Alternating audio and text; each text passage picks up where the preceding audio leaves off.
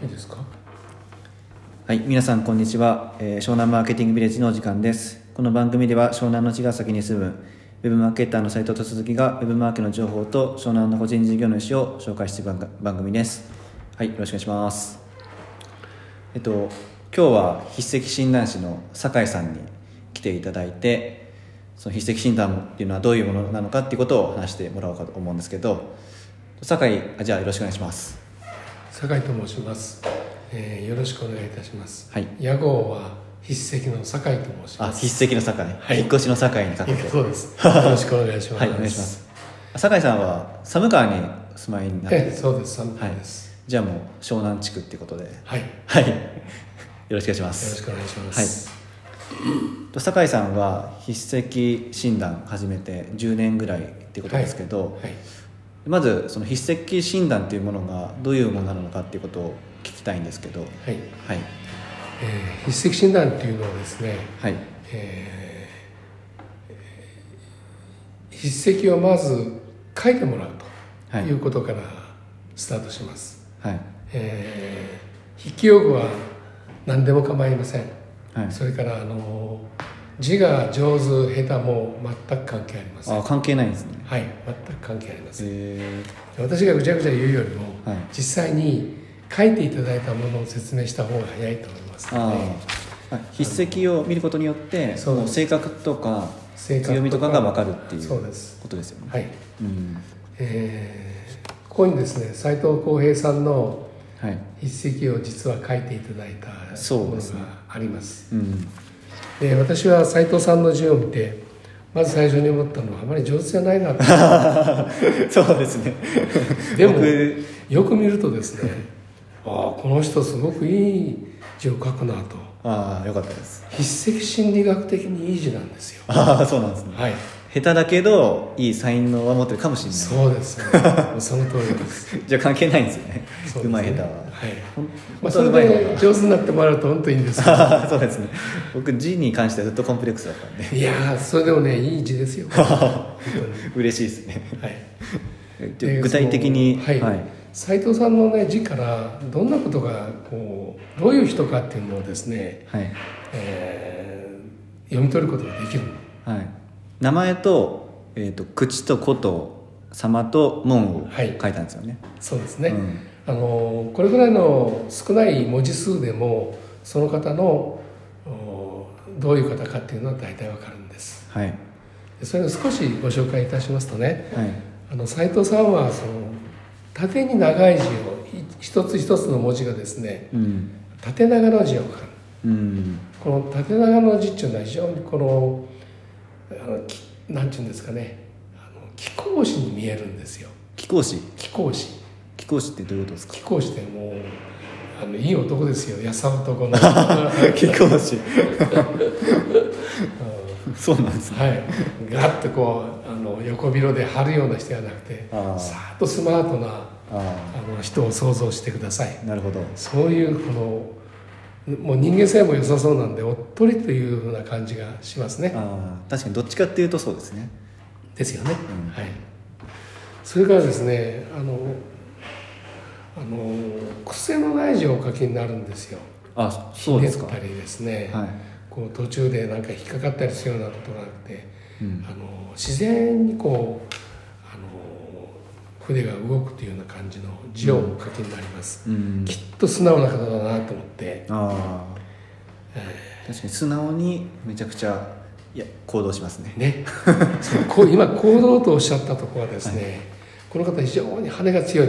あいい羽を持ってます。しっかりしたあ羽これは門門のところですか？え門のところと子供の子のところのあ羽がですねいい羽強い羽をしてるんですよ。あああなるほど。この方はやっぱり仕事するのにですね頑張りの利くお仕事をされます、うん。それとあのあの公平の平という字がありましてはい。真ん中のあの心棒軸がですね、はい。下にガーッと長く伸びる字を書かれる。うん。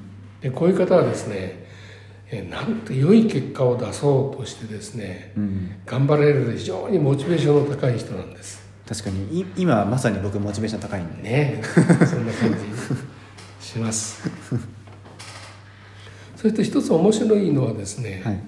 ああの「様」という字の辺の方に辺の方の第四角、まあ、点なんですけど、うんうん。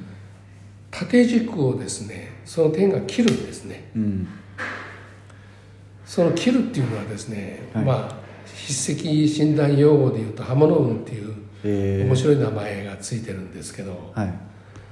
この字を書く方はですね、まあ、料理で刃物を使うのが上手とかハサミを使うのが上手とかうん。いわゆる刃物を使うのが上手な人とうん。その行動の切れ味がいい人がいるんですよ。あバサッとこあはい、う一刀両断にしてねあ切るとかその白か黒かをはっきりしてスパッとこう 判断が早い人とかね。あまさにそうですね、僕決断力だけは一流だと思ってるす素晴らしい。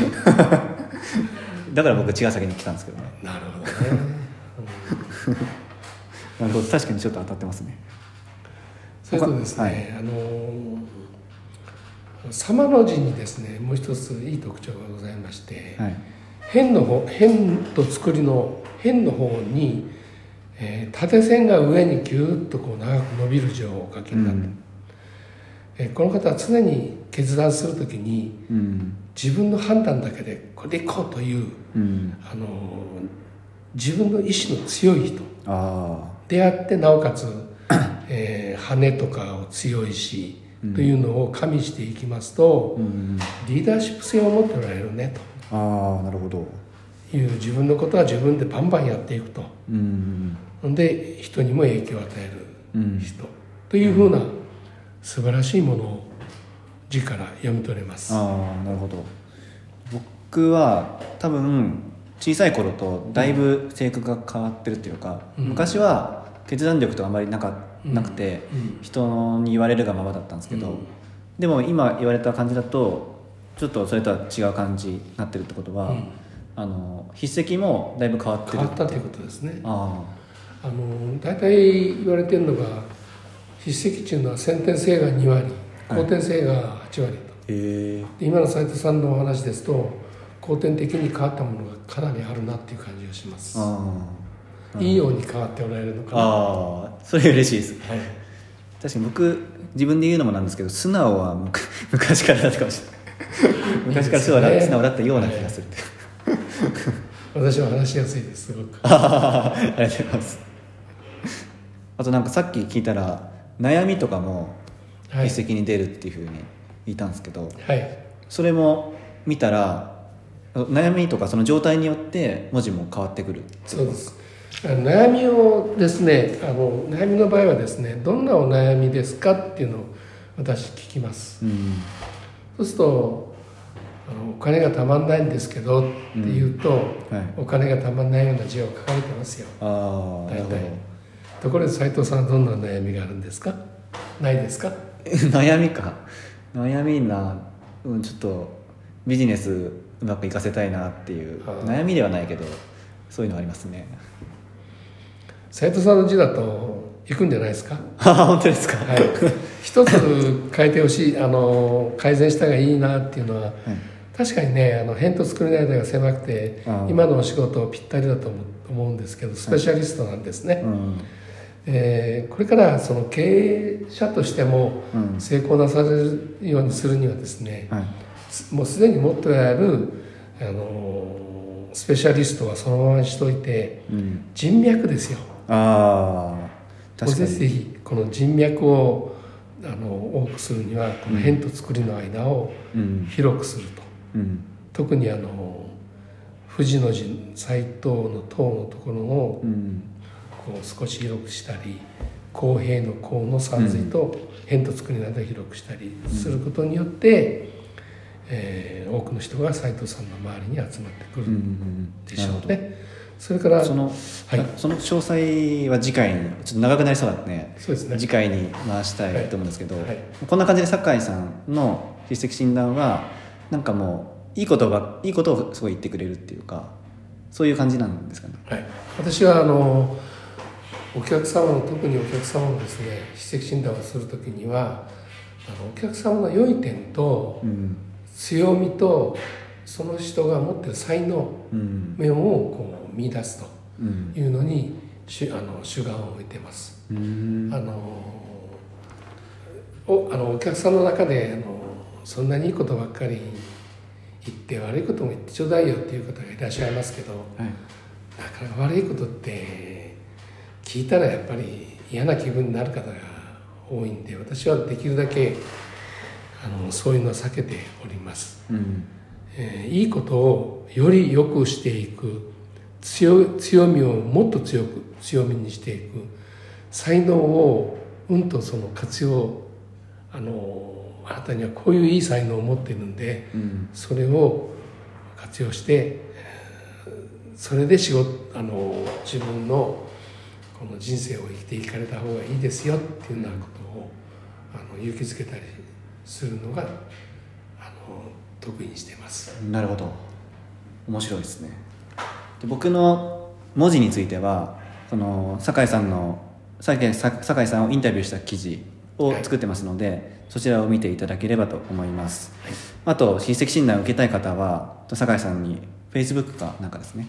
そうですそれで連絡してもらえれば筆跡診断してもらえるっていう,、ことなので、あのそれも、えー概要欄に貼っておきますので、はい。ぜひ連絡してみてください、はい、ということで次回は僕の筆跡診断の、えー改善ポイントですね、はい。改善ポイントとちょっと有名人の筆跡診断をしていこうと思いますので、はい、よろしくお願いします、はいありがとうございます。はい、感想質問に関しては「えーハッシュタグ、えー湘南マーケティング」ってやっていただければ、えー答えていただけますので、はい、よろしくお願いします。